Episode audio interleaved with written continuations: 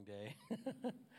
uh, but we're glad we're glad that you're here, and I and I'm very I'm very glad you're here because for some of you, Dr. Walton is uh, a person that you've heard before and benefited from his ministry. For some of you, it'll be for the first time. But uh, Dr. Walton, who is a professor of Old Testament at Wheaton College uh, and uh, and graduate school as well, um, a Semitic languages expert, ancient Near Eastern expert, has written many of the, the, the definitive materials uh, that help folks like uh, me to study and actually to bless a lot of people to understand Scripture much more, um, has become something of a mentor to our community uh, and uh, has done much uh, to shape uh, some of the, even some of the teaching series that we've done in the past. If you were at Highway Palo Alto and Job, Daniel, and especially in Genesis. And so this is actually the fourth time that Dr. Walton has been here with us. And he's already preached at Mountain View twice and Palo Alto once this morning. Um, and it's just, uh, it's, it's, it's, a, it's a great message, an incredible message. Um, but, um, and it's also a very important one. It's very interesting how what Dr. Walton will be talking about tonight is actually going to lead us into a message series that is going to come in February. And we'll talk about that more later. But for right now, let me, please let me introduce to you Dr. John Walton.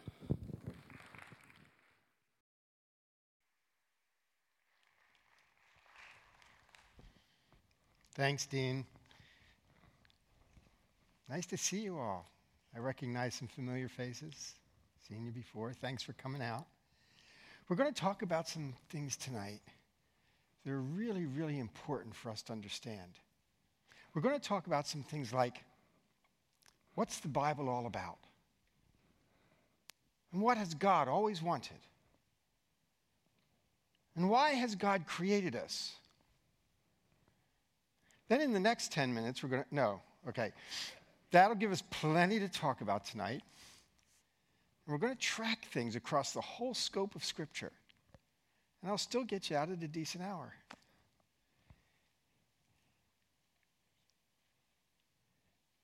Why did God create us? You know, in the ancient world, they had ideas about that.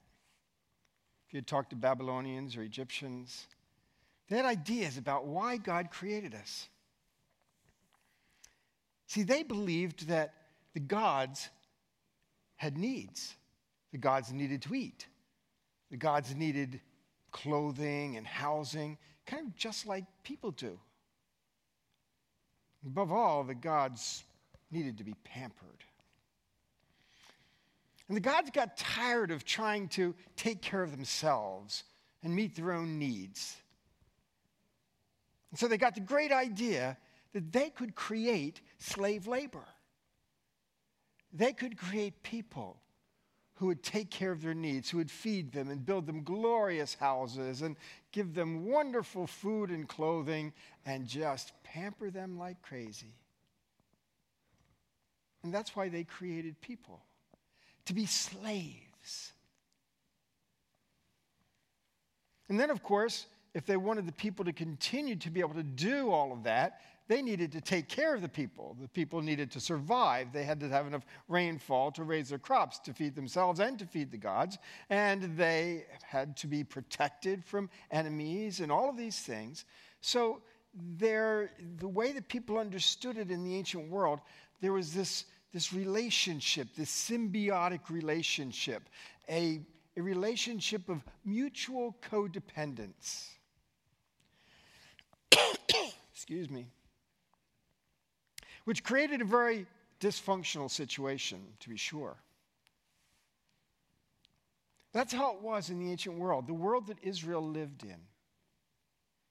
But you don't have to go many pages in the Bible to find out that that's not really descriptive of the God of the Bible.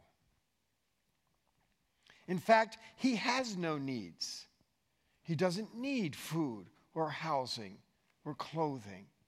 He doesn't desire to be pampered. And he made people not to be his slaves to meet his needs. He made people because he wanted to be in relationship with them. You don't find that too much in the ancient Near East. The desire of relationship. And not only did God want to be in relationship with them, He wanted to live among them.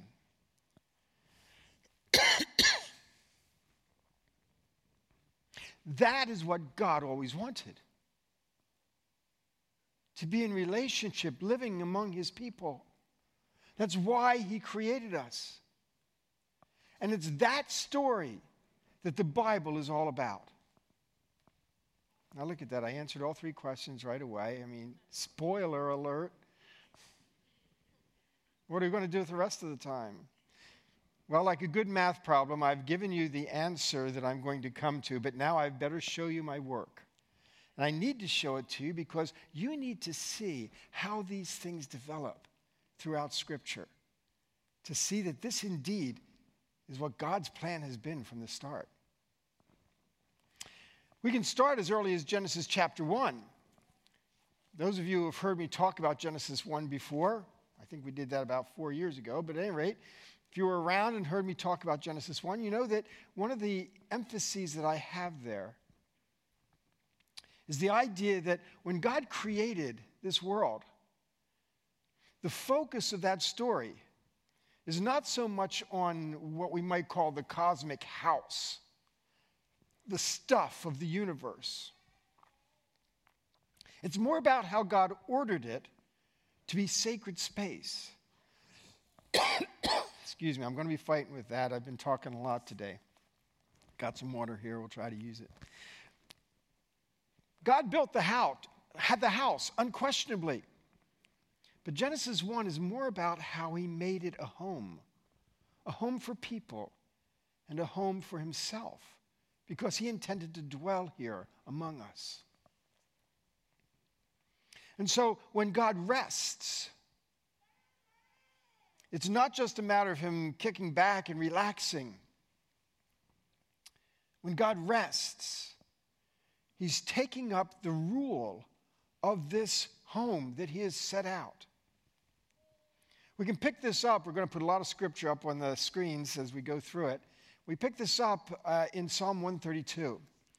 And so you can take a look at that one. There we go. I am sorry. He says, This is my resting place. He's talking about the temple. The temple is where God rests. And that doesn't mean that he sleeps. Look at the verse. This is my resting place forever and ever. Here I will sit enthroned. When God rests, He's resting on a throne, he's ruling. For I have desired it. This is what God has always wanted. Excuse me. Just ponder that a moment.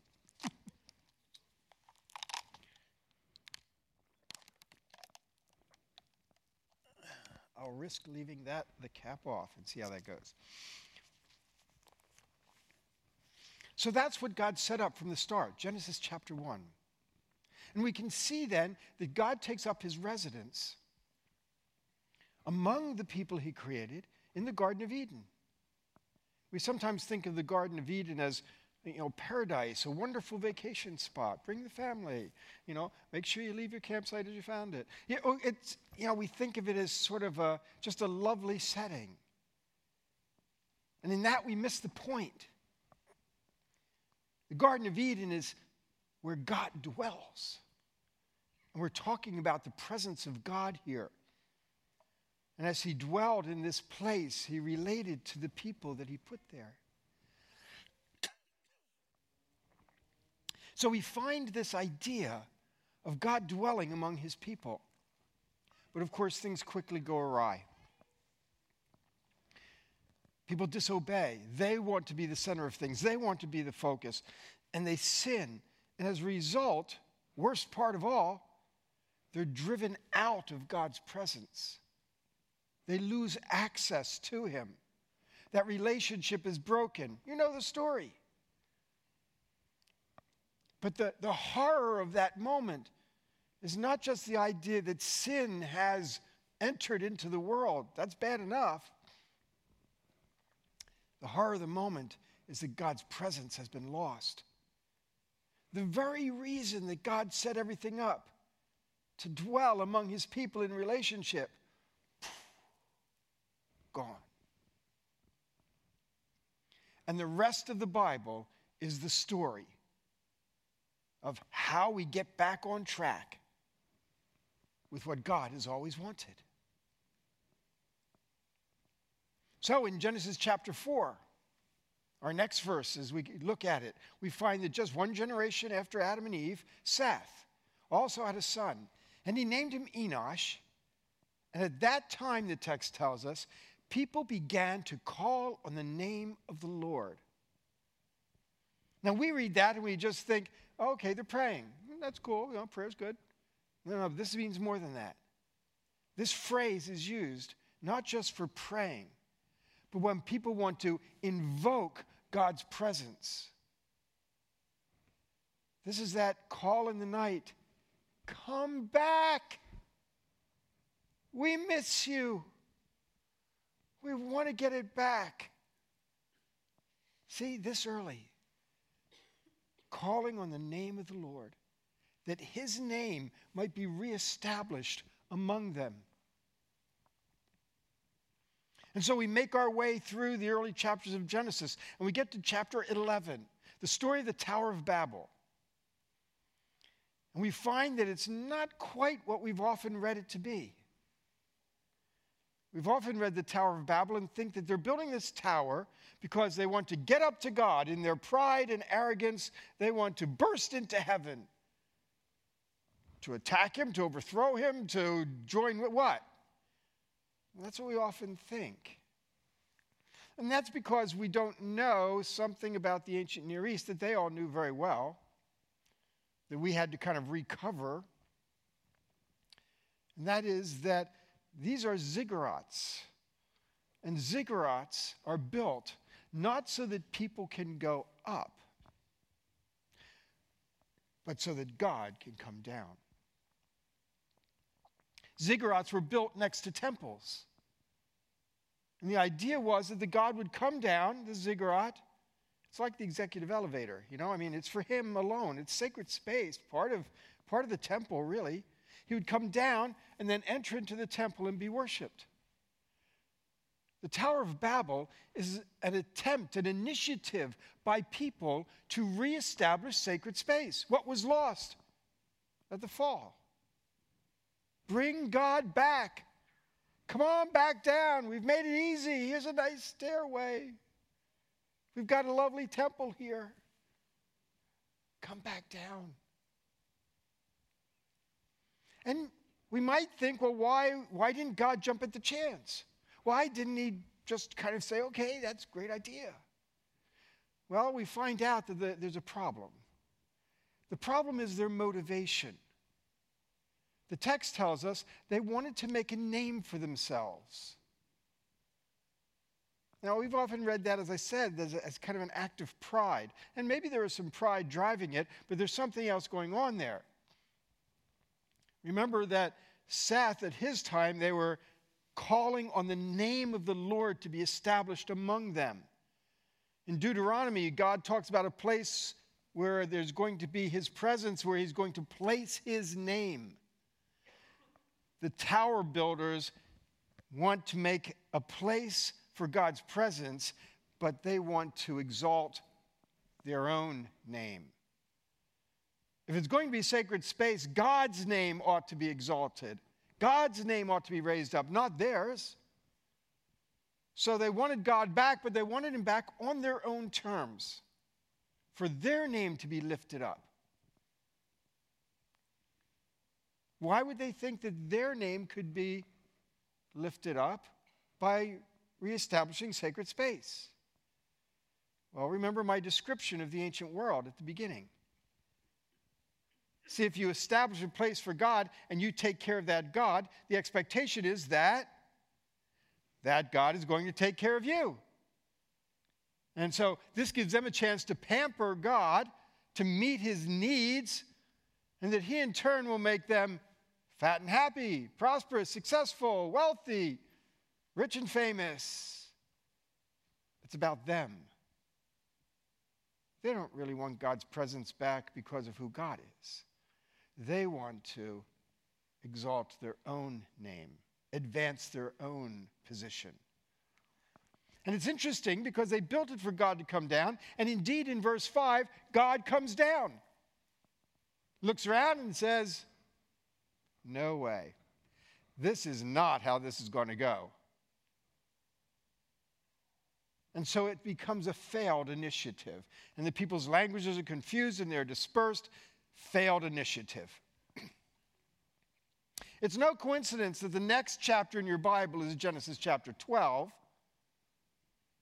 And in Genesis chapter 12, we find God's counter initiative. We've had a failed human initiative. Now, God's counter initiative. We don't usually call it that, we call it the covenant. The covenant is not just God kind of picking Abraham practically at random and deciding he's going to make an agreement with him to give him some real estate.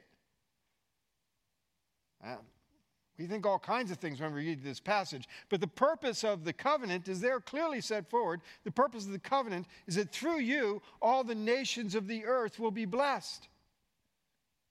Now, if we ask, how are all the nations of the earth to be blessed through Abraham and his family?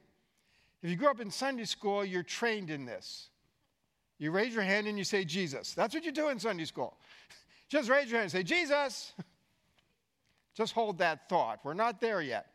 Okay? There's a lot of blessing coming through the family of Abraham before you get to Jesus. The front line of that blessing is that through Abraham and his family, God is going to reestablish his presence on the earth. That's how all the nations of the earth will be blessed because God's coming back to set up his presence here on earth as it was. Because that's what God has always wanted. And that's going to happen through Abraham and his family. We can see now that God gives them land not just because you need a place to live, not as a geopolitical state, not as my own personal slice of real estate, hope there aren't taxes. God gives them land. He doesn't really give it to them, He gives them tenancy on it, the land where He is going to dwell. It's His land. And they're going to live there. And we find then that he appoints them as a kingdom of priests, Exodus 19. Priests who will preserve the sanctity of sacred space. God coming back to dwell among his people, to be in relationship with them. Now let's see that picked up in the next verse that we're looking at here in Leviticus 26. I will put my dwelling place among you, right? Dwelling place among you I will not abhor you. In the next verse, I will walk among you, and I will be your God, and you will be my people. Do you see it? Presence, relationship. See how they go hand in hand here. And that's what the covenant and God's covenant people are about. Now, of course, God's presence appears briefly in the flare of the burning bush. God's presence appears protectively in the pillar of cloud and pillar of fire. God's presence descends on Mount Sinai. And we look at that Mount Sinai moment, and we think that that's focused on the whole idea of God giving the law. And God does give the law. But I'm, I'm thinking that that's really not the most important focus here. What else does God give when he comes down on Mount Sinai. It's not just the Ten Commandments, it's not just the law of Moses. God gives him instructions for building the tabernacle. Now, see, you, your mind doesn't jump to that because when you get to those tabernacle chapters for 13 chapters in Exodus, you go, you go just dumb blind. You know, what in the world? All this detail. They're constructing sacred space, a place for God to live. God is going to come and take up his residence among these people. And that's why he gives them the law. Because he is a holy God. And they have been brought into the circle of his holy identity, conferred a holy status, and they have to know how to live in the presence of a holy God. And that's what the law is helping them to know how to live in the presence of a holy God because He's coming back. He's coming back to live among them. And they don't want the Eden thing to happen again. That was real awkward. And so, sacred space, a place of God's presence. I call it sacred space. It's sacred because God lives there. When God's presence is there, whoosh, sacred space. Take off your shoes, Moses. Okay? So, sacred space is established, God's presence. It's not chapter 20 of Exodus, God booming his voice from Mount Sinai, that's the big part. It's chapter 40 of Exodus, and the presence of God descended and took up his residence among people. First time since Eden. What a day. So there was God dwelling among his people. and it was, it's a tough thing to have God dwelling in your midst. There's responsibility. That's what the law was. But things could also go desperately wrong because God's presence is not something to fool around with. And so we find that in Deuteronomy chapter 30, Moses lays it out. This is just when they're ready to enter the promised land. And Moses lays it out for them.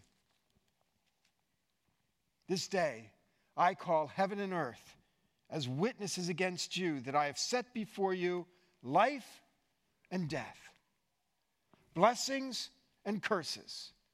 What'll go right if you succeed? What'll go horribly wrong if you don't? And so now, I've set them before you. Choose life. Choose life so that you and your children may live, that you may love the Lord your God, listen to his voice, hold fast to him, for the Lord is your life. We find life in the presence of God. And so they enter the land, the land granted to them by God, because He's going to live there. It's His land. He's going to live there. They're His priests. And they are there to serve in sacred space, to live out their holy calling. Time goes on. We go through the centuries of the judges period and into the kingdom period. And they've got the tabernacle we don't hear much about it in Judges, but of course it picks up again with David. And then Solomon builds his temple. And those centuries have gone by. We hear in Solomon's dedicatory prayer that these same basic ideas have not been lost. And so we read in 1 Kings chapter 8. We'll get it up on the screen there. Praise be to the Lord. This is Solomon's dedicatory prayer. Praise be to the Lord who has given rest to his people Israel, just as he promised. See the covenant, just as he promised his people. Not one word has failed of all the good promises he gave through his servant Moses. So may the Lord our God be with us. That's what the temple's for.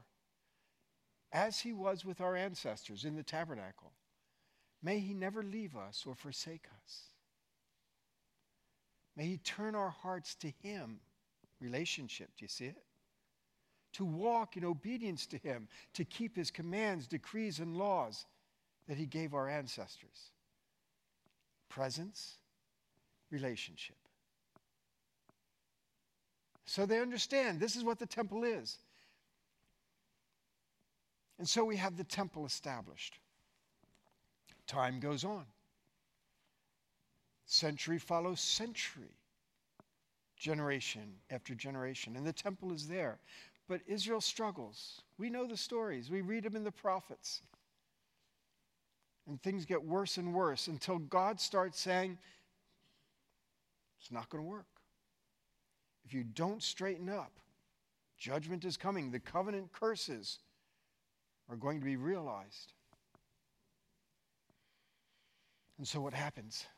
We get it in Ezekiel's vision in Ezekiel chapter 10, where he sees a vision of God's presence lifting up on a portable throne and rushing away. God leaving all over again. Eden all over again. God's presence lost. But even as Ezekiel makes this clear to the people, we hear that God has plans to restore his people Israel. God has plans to come back and dwell among them. And we read it in Ezekiel uh, Ezekiel 34, we get some of this picture. Yeah, let's read that one first. Ezekiel 34. As he's planning this restoration, then they will know that I, the Lord their God, am with them. See, it's the same thing God's presence. And the Israelites are my people, declares the sovereign Lord. So that's his plan for them. Uh, we see it a little further in Ezekiel 37. my servant David will be king over them. They will all have one shepherd. They will follow my laws and be careful to keep my decrees. That's the relationship part. They will live in the land I gave to my servant Jacob, the land where your fathers lived. They and their children and their children's children will live there in perpetuity, everlasting and David, my servant, will be their prince. And I will make a covenant of peace with them. That's this new covenant. I will make a covenant of peace with them, an enduring covenant. I will establish them, increase their numbers, and I will put my sanctuary among them. So the idea that he's coming back, my dwelling place will be with them.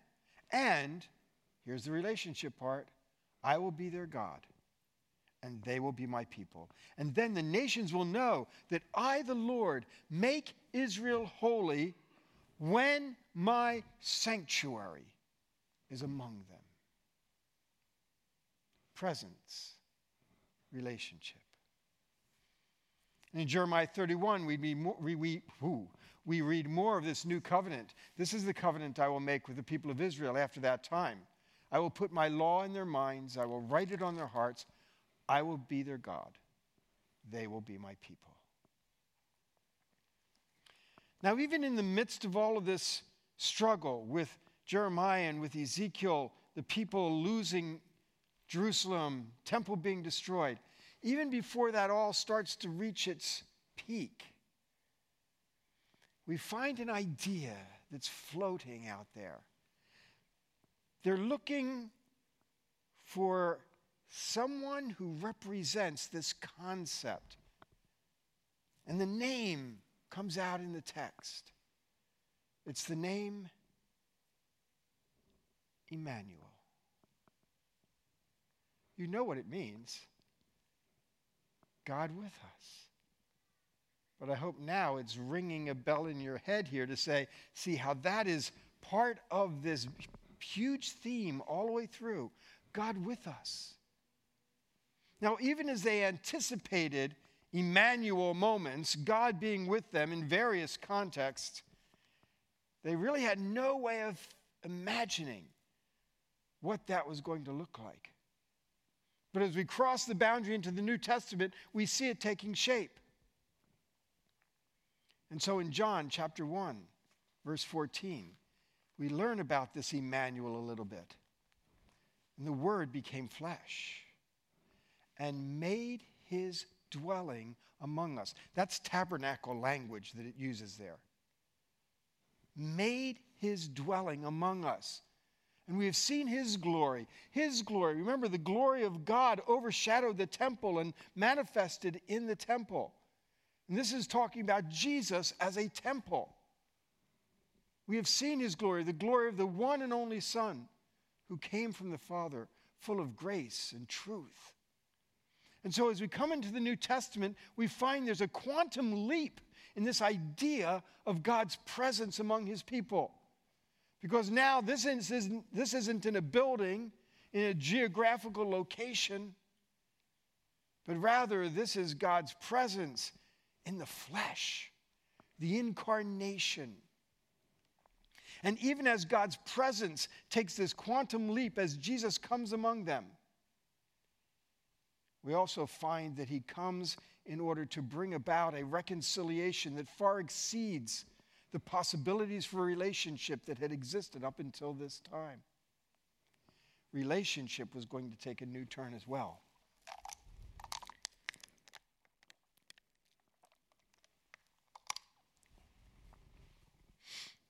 We move through Jesus' life and ministry.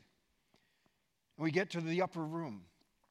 And Jesus tells his disciples the crushing news. It sounds like Ezekiel's vision. It sounds like Eden. He says, I'm leaving. They say, Oh no, you can't do this. he says, I'm going to prepare a place for you. And if I go and prepare a place for you, I'll come back and take you to be with me, that you also may be where I am. Presence, relationship. That's what God has always wanted to be among his people. And the ascension up into heaven, he leaves them with the words of what we call the Great Commission in Matthew 28. And look at the words again. He talks about teaching them to obey everything I've commanded you. And what does he say? Surely I am with you always to the end of the age. Now, there's a lot Jesus told them about in that upper room that they didn't understand very much. And he told them to wait, and they waited in those 50 days till Pentecost go by. And then what happens?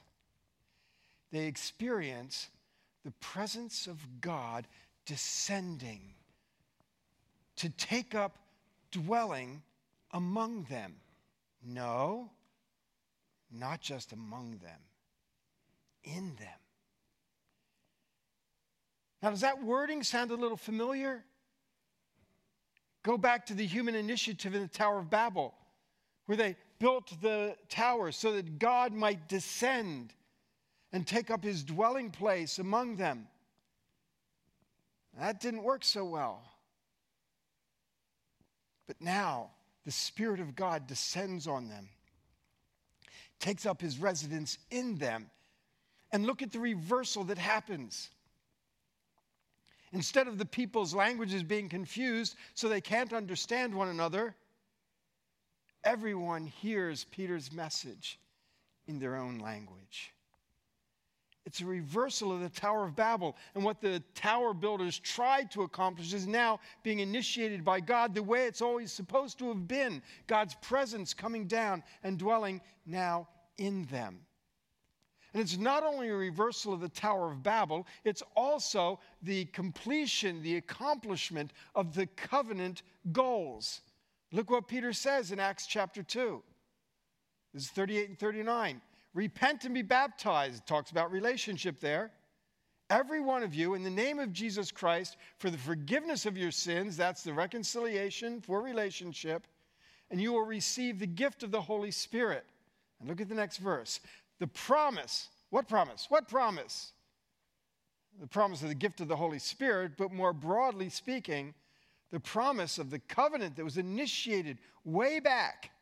This is for you and your children, for all who are far off, for all whom the Lord our God will call.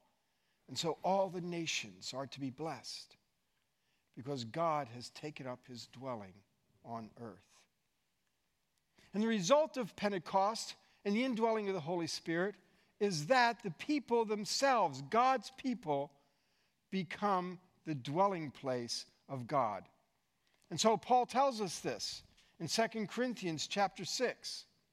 Therefore, if anyone is in Christ, oops, that one too. Let's go to 6, yes. What agreement is there between the temple of God and idols? For we are the temple of the living God. Another quantum leap from geographical sacred space, tabernacle and temple, to incarnate sacred space, Jesus living among us, to now spirit sacred space, God living among us, and we are the temple. And so we find then that God is establishing his presence among his people, and the blood of Jesus has provided for that indwelling because now we are reconciled to him through the blood of Christ, and as a result are able to be in relationship with him. Presence and relationship.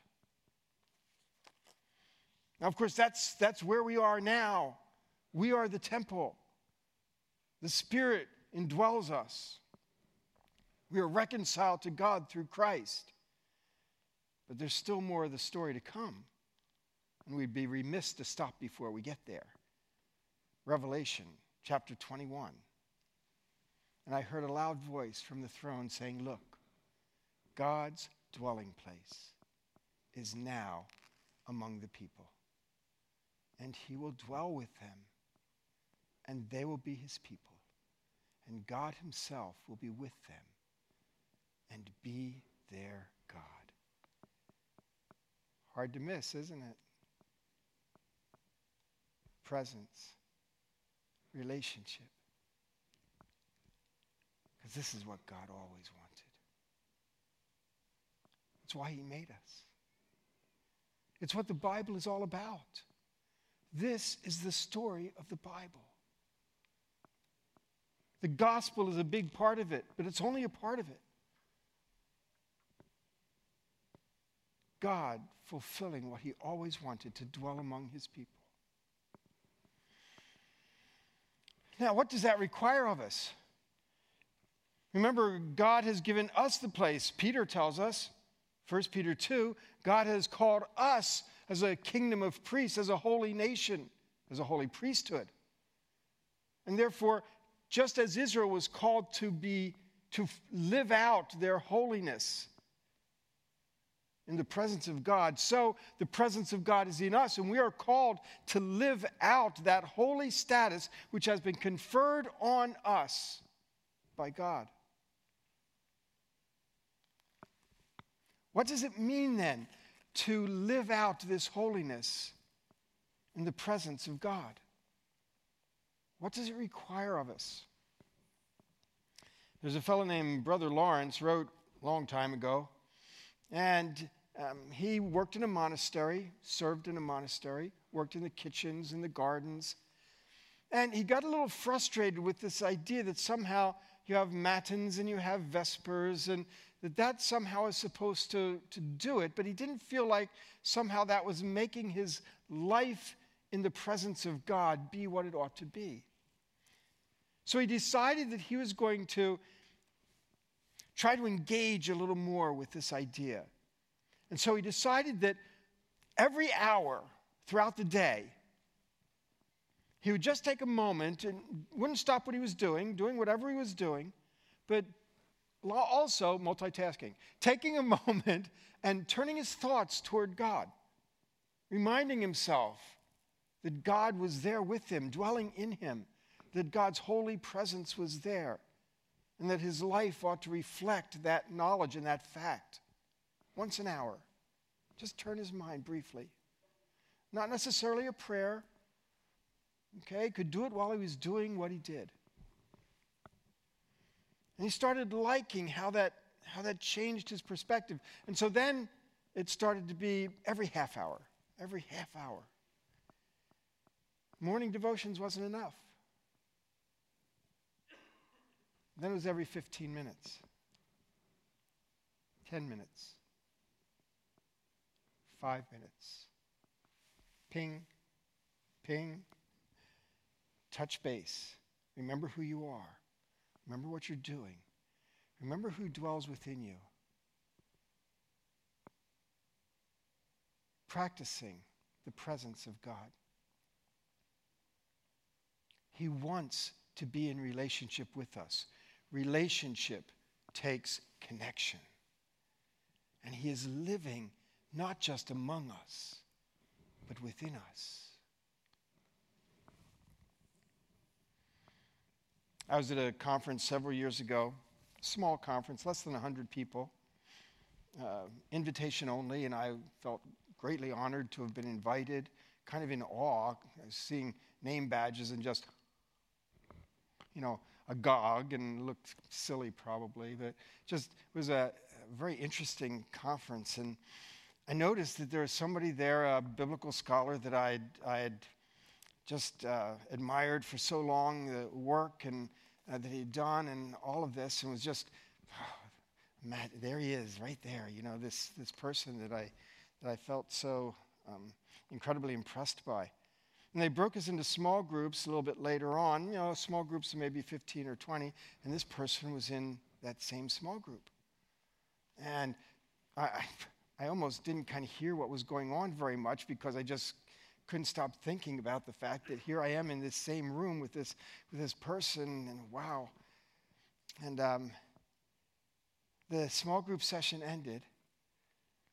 And next thing I know, this fellow comes bounding across the room right in my direction, takes my hand and starts pumping it and wringing my hand, telling me how glad he is to meet me and, and how he's been reading my work and, and he'd, he'd really love to, to talk to me. Can we find a moment to sit down and, and talk a little bit and, you know, share some ideas and let me pick your brain?